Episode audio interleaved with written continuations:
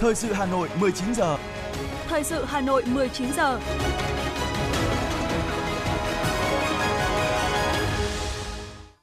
Kính chào quý vị và các bạn. Bây giờ là chương trình thời sự của Đài Phát thanh Truyền hình Hà Nội trên sóng phát thanh. Tối nay thứ tư, ngày 12 tháng 7 năm 2023. Chương trình có những nội dung chính sau đây. Thủ tướng Chính phủ Phạm Minh Chính chủ trì hội nghị sơ kết 6 tháng đầu năm 2023 về chuyển đổi số quốc gia. Ủy viên Bộ Chính trị, Bí thư Thành ủy Hà Nội Đinh Tiến Dũng chủ trì họp ban chỉ đạo Thành ủy về phòng chống tham nhũng. Hà Nội tuyên dương 113 người cao tuổi thủ đô làm kinh tế giỏi giai đoạn năm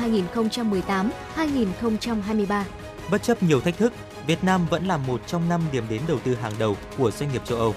Phần tin thế giới có những thông tin. Ngày làm việc thứ hai Bộ trưởng Ngoại giao ASEAN tại Indonesia. Hội đồng An ninh Hàn Quốc họp khẩn sau vụ phóng tên lửa của Triều Tiên. Libya bỏ tù hàng chục tội phạm buôn người di cư. Sau đây là nội dung chi tiết. Thưa quý vị, chiều nay, tại trụ sở chính phủ, Thủ tướng Phạm Minh Chính, Chủ tịch Ủy ban Quốc gia về chuyển đổi số, chủ trì phiên họp lần thứ 6 của Ủy ban và tổ công tác triển khai đề án 06 của Chính phủ, hội nghị sơ kết 6 tháng đầu năm 2023 về chuyển đổi số và đề án số 06 của Chính phủ. Phát biểu ý kiến khai mạc, Thủ tướng Phạm Minh Chính nhấn mạnh, chuyển đổi số được cả thế giới hiện nay tích cực thực hiện. Chúng ta nhận thức chuyển đổi số là việc làm mới, khó, nhạy cảm, đòi hỏi phải có nguồn lực, trí tuệ, thời gian và các điều kiện cần thiết khác. Đảng, Nhà nước ta đã chỉ đạo, lãnh đạo và đưa chuyển đổi số vào cả nghị quyết đại hội lần thứ 13 của Đảng để triển khai. Sau đó, Chính phủ và các bộ ngành, đặc biệt là Bộ Công an, đã tích cực triển khai cơ sở dữ liệu quốc gia về dân cư. Để làm tốt công việc này, cần phải ứng dụng khoa học công nghệ, nguồn lực tài chính, con người trong công việc này, đồng thời phải có chủ trương, kế hoạch, dự án con người làm các công việc này. Thời gian vừa qua, chúng ta đã triển khai tích cực để phục vụ con người. Trong quá trình phát triển đất nước, chúng ta luôn lấy con người là trung tâm, chủ thể, mục tiêu, nguồn lực, động lực cho sự phát triển. Theo Thủ tướng, để phục vụ con người, chúng ta phải có các dữ liệu, tham số của con người. Trên cơ sở đó, tiến hành cải cách thủ tục hành chính, nâng cao môi trường cạnh tranh, khả năng cạnh tranh quốc gia. Từ chủ trương, kế hoạch, dự án, bố trí nguồn lực, con người để thực hiện chương trình này được thực hiện bài bản và tích cực. Thủ tướng nêu rõ, tại sự kiện lần này, chúng ta đánh giá lại 6 tháng vừa qua đã làm được gì, chưa làm được gì, nêu nguyên nhân chủ quan, nguyên nhân khách quan, từ đó rút bài học kinh nghiệm, tổ chức thực hiện tốt hơn nữa thời gian tới đây. Thủ tướng hy vọng sau hội nghị lần này, công tác chuyển đổi số cũng như triển khai đề án số 06 sẽ có bước chuyển tích cực. Thưa quý vị, cũng trong chiều ngày hôm nay, trong khuôn khổ hội nghị sơ kết 6 tháng đầu năm 2023 về chuyển đổi số và đề án 06 của Chính phủ, tại trụ sở Chính phủ, Bộ Công an đã tổ chức triển lãm, giới thiệu các mô hình chuyển đổi số đang được ứng dụng trên thực tế. Triển lãm gồm nhiều gian hàng tích hợp, ứng dụng các công nghệ tiên tiến nhất trong lĩnh vực chuyển đổi số quốc gia, đem đến cho người xem góc nhìn toàn cảnh về nỗ lực thực hiện đề án 06 của chính phủ trong thời gian qua và những thành tựu về chuyển đổi số mà người dân đang được thụ hưởng, như việc tích hợp căn cước công dân gắn chip trong lĩnh vực y tế, ngân hàng, giải quyết thủ tục hành chính. Thời gian tới, Bộ Công an sẽ tiếp tục phát huy tối đa những tiện ích, dữ liệu kết nối, làm giàu dữ liệu chuyên ngành để phục vụ phát triển kinh tế xã hội, phòng chống tham nhũng tiêu cực.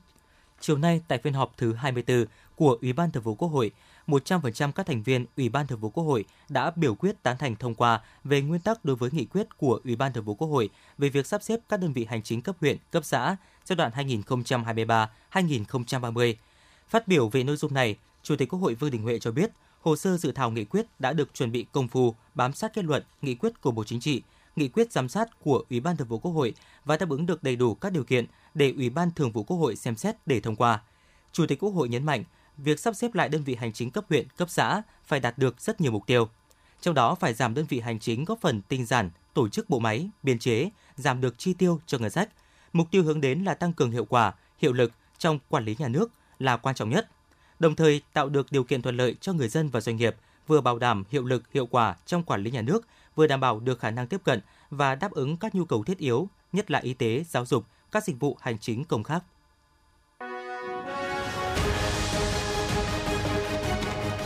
Thời sự Hà Nội, nhanh, chính xác, tương tác cao. Thời sự Hà Nội, nhanh, chính xác, tương tác cao.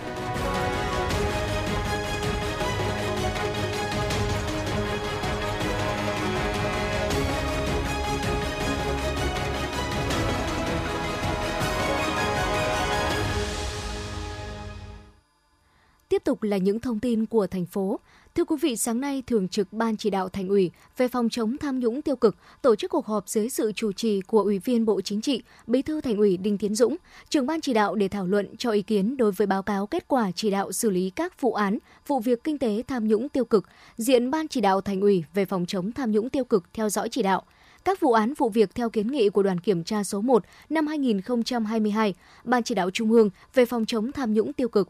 Phát biểu kết luận, Bí thư Thành ủy Đinh Tiến Dũng ghi nhận thường trực ban chỉ đạo đã chỉ đạo giáo diết quyết liệt, kịp thời cho chủ trương chỉ đạo xử lý 51 vụ án vụ việc kinh tế tham nhũng tiêu cực nghiêm trọng, phức tạp, dư luận xã hội quan tâm và tập trung chỉ đạo xử lý 21 vụ án vụ việc đoàn kiểm tra số 1 Ban chỉ đạo Trung ương về phòng chống tham nhũng tiêu cực có kết luận chỉ đạo trong quá trình kiểm tra năm 2022. Ủy ban Kiểm tra Thành ủy cũng đã kiểm tra chỉ đạo kiểm tra, xử lý kỷ luật đối với 3 tổ chức đảng, 11 đảng viên có dấu hiệu vi phạm liên quan đến các vụ án vụ việc thuộc diện ban chỉ đạo theo dõi chỉ đạo. Thường trực ban chỉ đạo thống nhất đề nghị ban chỉ đạo kết thúc chỉ đạo xử lý 5 vụ án diện ban chỉ đạo theo dõi chỉ đạo do đã xét xử sơ thẩm.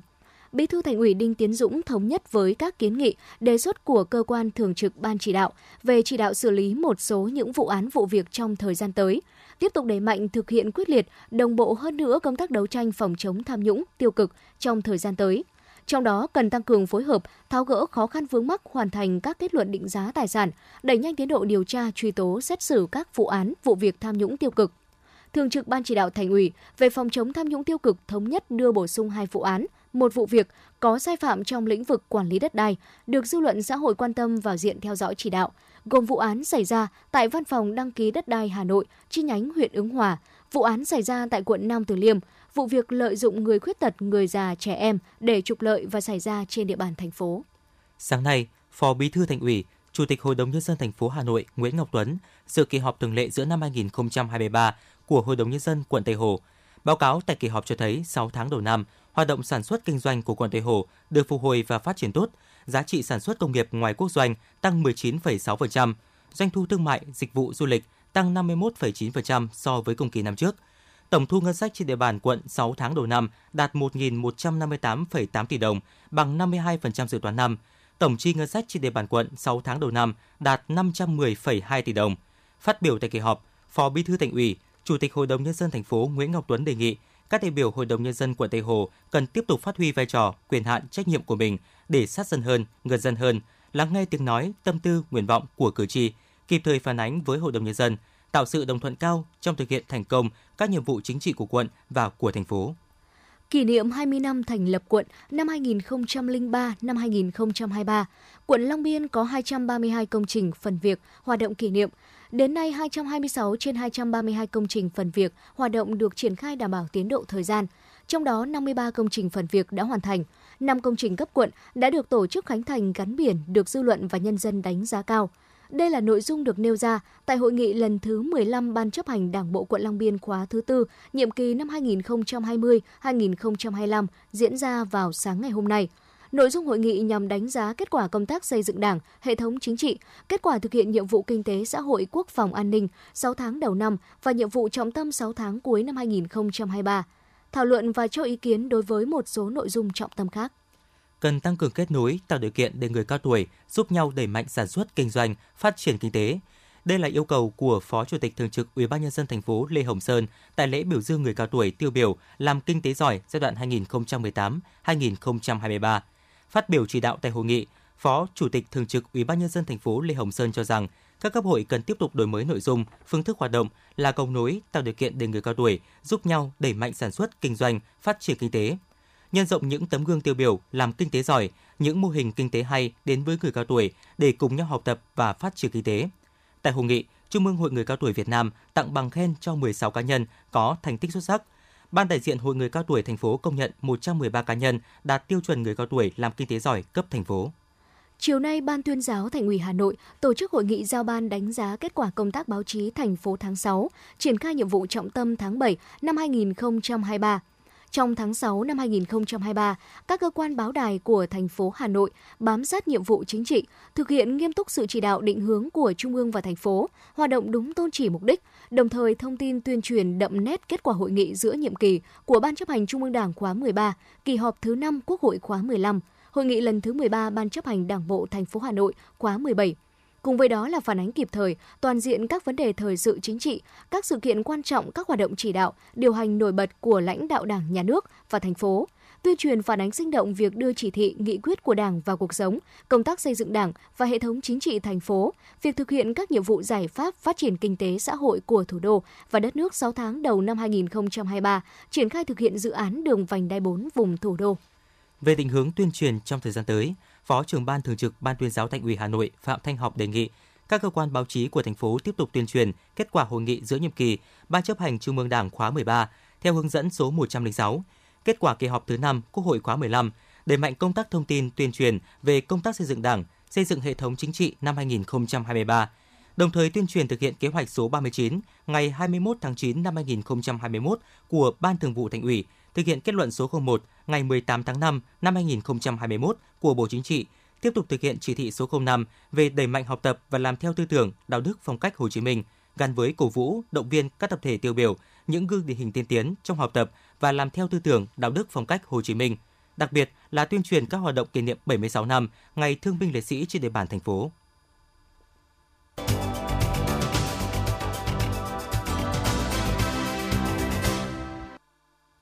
Xin được chuyển sang những thông tin kinh tế. Sáng nay, Bộ Công Thương vừa công bố kết luận thanh tra chuyên ngành về cung ứng điện của Tập đoàn Điện lực Việt Nam EVN và các đơn vị có liên quan đến cung cấp điện. Theo đó, kết luận thanh tra đã chỉ ra những tồn tại hạn chế, khuyết điểm, vi phạm trong công tác chỉ đạo, điều hành cung cấp điện giai đoạn năm 2021-2023 của EVN và các đơn vị có liên quan – Kết luận nhấn mạnh Bộ Công Thương yêu cầu Tập đoàn Điện lực Việt Nam, Tập đoàn Dầu khí Việt Nam, Tập đoàn Công nghiệp Than khoáng sản và các đơn vị có liên quan nghiêm túc thực hiện các biện pháp trong quản lý và điều hành cung cấp điện nêu tại kết luận thanh tra, chủ động khắc phục các tồn tại hạn chế kịp thời, không để tình trạng thiếu điện, tiết giảm điện trong thời gian tới. Theo Eurocharm, số doanh nghiệp đánh giá tích cực về triển vọng kinh doanh quý 3 năm 2023 tăng lên và Việt Nam vẫn củng cố vị trí là một trong năm điểm đến đầu tư hàng đầu của doanh nghiệp châu Âu. Bất chấp nhiều thách thức, Việt Nam vẫn tiếp tục thu hút các nhà đầu tư nước ngoài với 48% Xin lỗi quý vị, với 48% số người tham gia khảo sát kỳ vọng đầu tư trực tiếp nước ngoài FDI từ công ty họ vào Việt Nam sẽ tăng trong quý tới. Đánh giá tích cực về triển vọng kinh doanh của Việt Nam trong quý 3 tăng 9% so với đánh giá của họ cho quý trước. Sáng nay tại Hà Nội, Bộ Thông tin và Truyền thông đã tổ chức họp báo công bố phát động giải thưởng sản phẩm công nghệ số Make in Việt Nam năm 2023. Giải thưởng hướng tới tôn vinh các sản phẩm công nghệ số xuất sắc có tác động ảnh hưởng lớn trong việc đưa hoạt động của người dân và doanh nghiệp lên môi trường số, góp phần thúc đẩy chính phủ số, kinh tế số và xã hội số tại Việt Nam. Đặc biệt, năm 2023 là năm Bộ Thông tin và Truyền thông đồng hành cùng doanh nghiệp công nghệ số đi ra nước ngoài – Do vậy, trong lần thứ tư được tổ chức, giải thưởng sản phẩm công nghệ số Make in Việt Nam có thêm một hạng mục nữa là sản phẩm công nghệ số xuất sắc cho thị trường nước ngoài. Thời gian nhận đăng ký và hồ sơ tham gia giải thưởng từ ngày 12 tháng 7 đến hết ngày 12 tháng 10 năm nay. Lễ trao giải dự kiến sẽ được tổ chức vào tháng 12 năm nay. Thưa quý vị và các bạn, Ủy ban nhân dân thành phố Hà Nội vừa ban hành quyết định phê duyệt phương án điều chỉnh giá nước sạch sinh hoạt trên địa bàn thành phố Hà Nội. Việc tăng giá nước được chia làm hai giai đoạn sau tháng cuối năm và cả năm 2024. Giá nước sau 10 mét khối đầu tiên sẽ tăng lũy tiến. Theo quyết định của thành phố, hộ gia đình sử dụng mỗi tháng trên 10 đến 20 mét khối, giá nước sau tháng cuối năm sẽ tăng từ 7.500 lên 8.800 đồng một mét khối và lên 9.900 đồng một mét khối vào năm 2024 sử dụng trên 20 đến 30 mét khối, giá nước là 12.000 đồng và tăng lên 16.000 đồng một mét khối vào năm 2024. Mức giá cao nhất với nước sinh hoạt sẽ là 27.000 đồng một mét khối khi sử dụng trên 30 mét khối một hộ mỗi tháng vào năm 2024 với khối cơ quan hành chính, đơn vị sự nghiệp và phục vụ mục đích công cộng. Giá nước sạch trong 6 tháng cuối năm là 12.000 đồng một mét khối và năm 2024 là 13.500 đồng một mét khối. Với cơ sở sản xuất, giá nước 15.000 đồng một mét khối trong 6 tháng cuối năm và tăng lên 16.000 đồng một mét khối năm 2024 giá nước cho hoạt động kinh doanh dịch vụ cao nhất 27.000 đồng một mét khối trong 6 tháng cuối năm và tăng lên 29.000 đồng một mét khối năm 2024. Lý giải việc tăng giá nước sạch, Sở Tài chính Hà Nội cho rằng sau 10 năm, giá nước sạch không được điều chỉnh sẽ ảnh hưởng đến tiến độ đầu tư các nhà máy nước mới, ảnh hưởng tới các dự án cải tạo, nâng công suất các nhà máy nước đang vận hành theo quy hoạch cấp nước. Trong đó, các nhà máy nước ngầm hiện phải giảm dần sản lượng theo quy hoạch. Việc nâng cao chất lượng nước sinh hoạt cũng đòi hỏi phải có các nguồn lực để đầu tư. Vì thế, năm 2022, trong xu thế bắt buộc điều chỉnh giá nước, các đơn vị đã nghiên cứu thận trọng. Ông Nguyễn Xuân Sáng, Phó Giám đốc Sở Tài chính Hà Nội, cho biết thêm. Thành phố xác định là việc xác định giá nước phải được tính đúng tính đủ các cái chi phí uh, hợp lý hợp lệ từ khâu sản xuất phân phối và tiêu thụ. Một trong những yêu cầu trong cái quá trình xây dựng ờ, giá nước sạch thì chúng tôi cũng mong muốn là sẽ nâng cao được chất lượng nước và giảm chi phí sản xuất, giảm thất thoát về nước sạch và đáp ứng yêu cầu ngày càng cao của người dân về nước sạch. Và một điểm nữa là thu hút được cái đầu tư trong cái hoạt động ờ, phân phối và cung cấp nước sạch. Một số người dân cũng bày tỏ sự đồng tình ủng hộ việc thành phố tăng giá nước sạch và kỳ vọng cùng với việc tăng giá nước, chất lượng nước phải được nâng cao. Bà Nguyễn Thị Hiền và ông Nguyễn Văn Đức, người dân quận Hà Đông, cho biết. Cũng ủng hộ cái chính sách của nhà nước, thế nhưng mà phải làm sao cố gắng để ờ, cái chất lượng ấy, cái chất lượng nước và hai nữa là cái ờ, cái cái các cái thiết bị để đảm bảo cho cái nước sạch ấy để cho người dân người ta yên tâm. Tăng hợp lý thì vẫn phải tăng thôi để đảm bảo. Miễn làm sao đảm bảo nhu cầu cho người dân uh, luôn luôn đủ nước. Giáo sư tiến sĩ Nguyễn Việt Anh, Phó Chủ tịch Hội cấp thoát nước Việt Nam cho rằng mức giá nước mới là có cơ sở và việc tăng giá có tính đến yếu tố an sinh xã hội như hộ dân thuộc diện, gia đình chính sách, hộ nghèo, hộ cận nghèo, mức giá nước sạch 10 mét khối đầu tiên là gần 6.000 đồng một mét khối, giữ nguyên theo giá nước sạch năm 2023. Giáo sư tiến sĩ Nguyễn Việt Anh cũng lưu ý, việc điều chỉnh tăng giá nước cần bảo đảm chất lượng nước đúng quy chuẩn của Bộ Y tế, đáp ứng đủ nhu cầu cho người dân. Bên uh, sử dụng dịch vụ thì mong muốn là chất lượng dịch vụ ngày càng tốt và xứng đáng với cái tiền mình bỏ ra. Bên cung cấp dịch vụ thì cần có cái nguồn lực tài chính phù hợp để có thể duy trì và nâng cao được chất lượng dịch vụ nếu cái việc này mà nó ờ, thông suốt minh bạch công khai thì ờ, chúng tôi nghĩ là hoàn toàn có thể tìm được tiếng nói chung ví dụ thông qua các kênh của người tiêu dùng hay là của hội đồng nhân dân thế rồi thông qua các cái kênh truyền thông của thành phố của bản thân công ty nước sạch thì những cái thông tin này có thể tới được người người sử dụng Thống kê của Sở Xây dựng Hà Nội, đến hết năm 2022, tổng công suất cấp nước của các nhà máy nước tập trung trên địa bàn đạt khoảng 1 triệu 530 nghìn mét khối một ngày đêm, trong đó sản xuất nước ngầm 770 nghìn mét khối một ngày đêm và sản xuất nước mặt 750 nghìn mét khối một ngày đêm. Mạng cấp nước nông thôn có công suất thiết kế của từng trạm từ 300 đến 1.000 mét khối một ngày đêm. Tỷ lệ thất thoát nước sạch trung bình toàn thành phố giảm từ 24% xuống còn dưới 18%.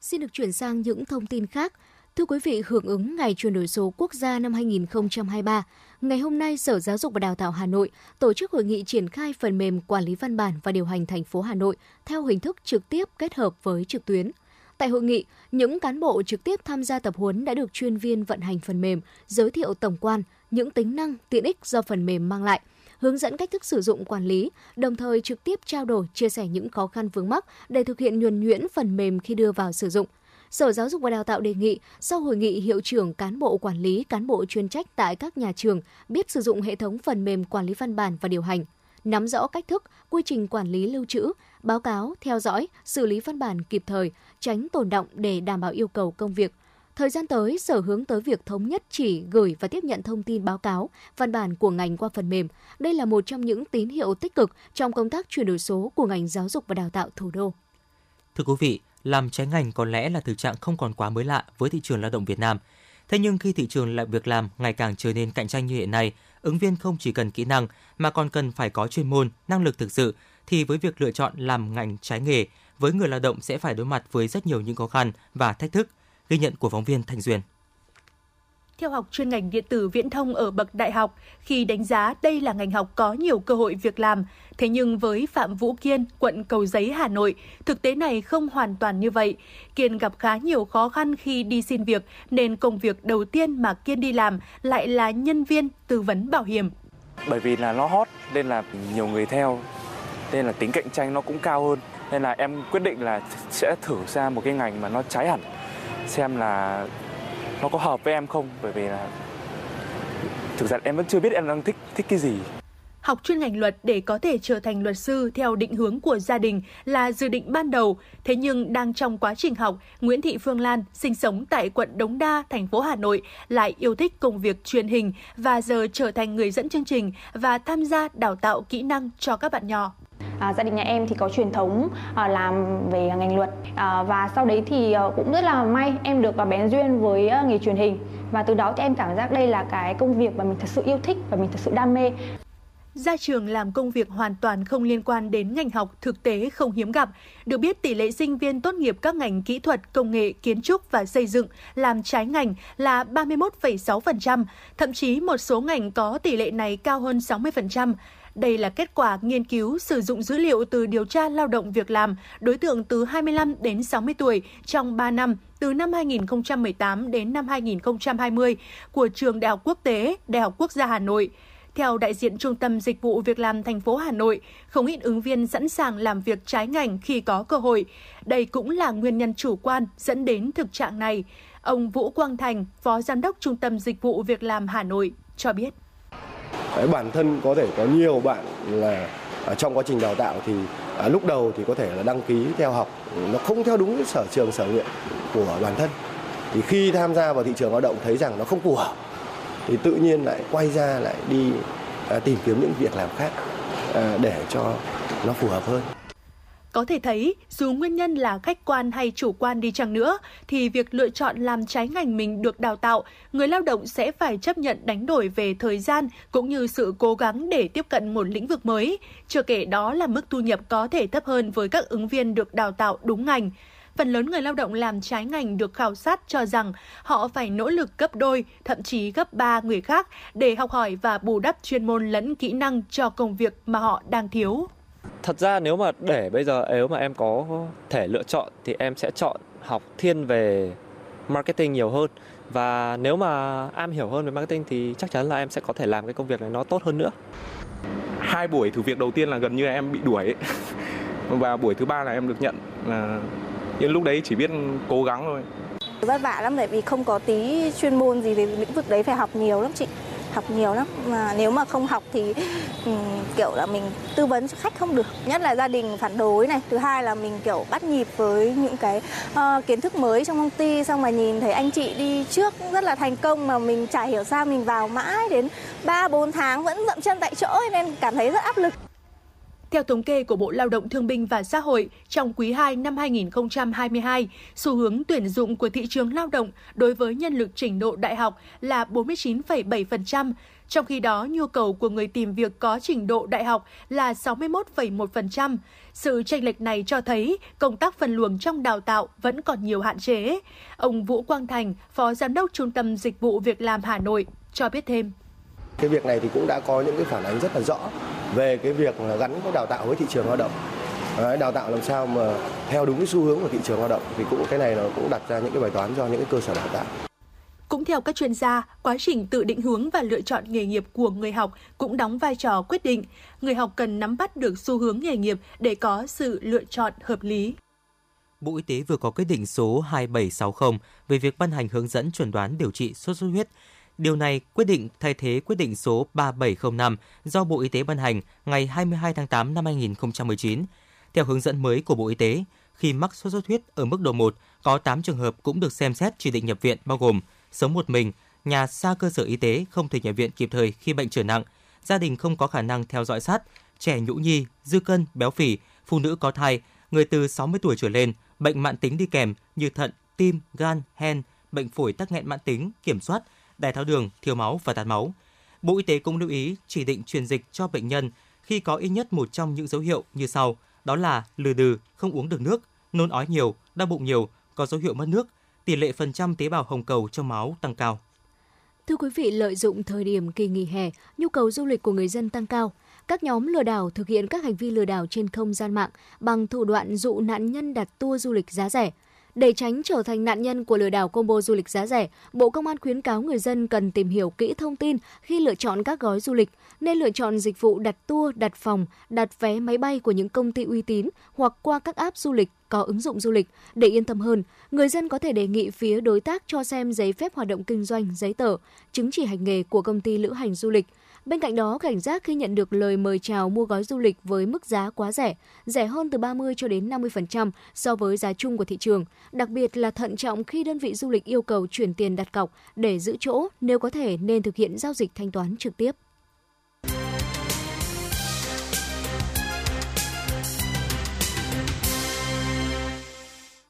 Xin được chuyển sang phần tin thế giới. Thưa quý vị, sáng nay, các bộ trưởng ngoại giao ASEAN bắt đầu ngày làm việc thứ hai với phiên họp hẹp. Vào đầu giờ chiều nay, các bộ trưởng Bộ Ngoại giao ASEAN chứng kiến lễ ký văn kiện tham gia hiệp ước thân thiện và hợp tác Đông Nam Á với Ả Rập Xê Út. Thưa quý vị, ngày hôm nay, Tổng thống Yoon suk yeol đã chủ trì cuộc họp khẩn cấp của Hội đồng An ninh Quốc gia sau vụ Triều Tiên phóng tên lửa vào sáng cùng ngày. Tại cuộc họp, Tổng thống Yoon suk yeol khẳng định vụ phóng của Triều Tiên là hành vi bất hợp pháp, đồng thời yêu cầu tăng cường cam kết gian đe mở rộng của Mỹ thông qua nhóm tham vấn hạt nhân mà lãnh đạo Hàn Mỹ đã nhất trí thành lập nhằm thảo luận về kế hoạch hạt nhân và chiến lược. Mỹ và Nga đã duy trì vị trí dẫn đầu trong bảng xếp hạng sức mạnh hỏa lực toàn cầu của các lực lượng quân đội hàng đầu thế giới. Trong khi đó, Ukraine tăng hạng và các quốc gia thành viên chủ chốt của NATO đã suy giảm sức mạnh trong các chiến dịch viện trợ cho Kiev. Ukraine đứng ở vị trí thứ 15, tăng từ vị trí thứ 22 vào năm 2022. Tuy nhiên, Đức đã tụt xuống vị trí thứ 25.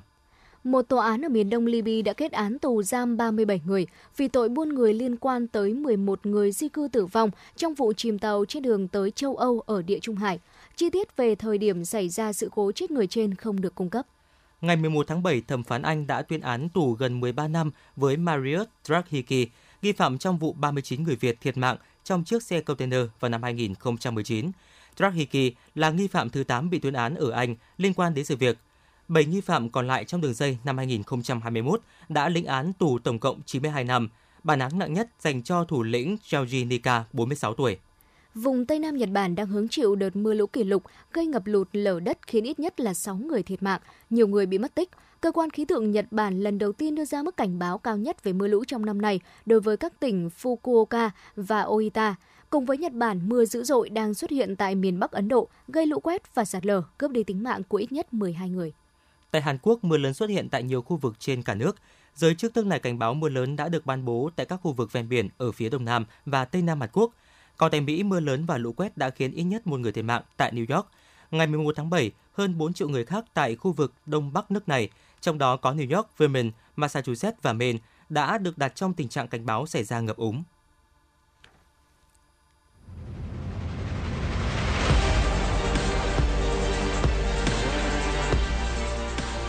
Bản tin thể thao. Bản tin thể thao.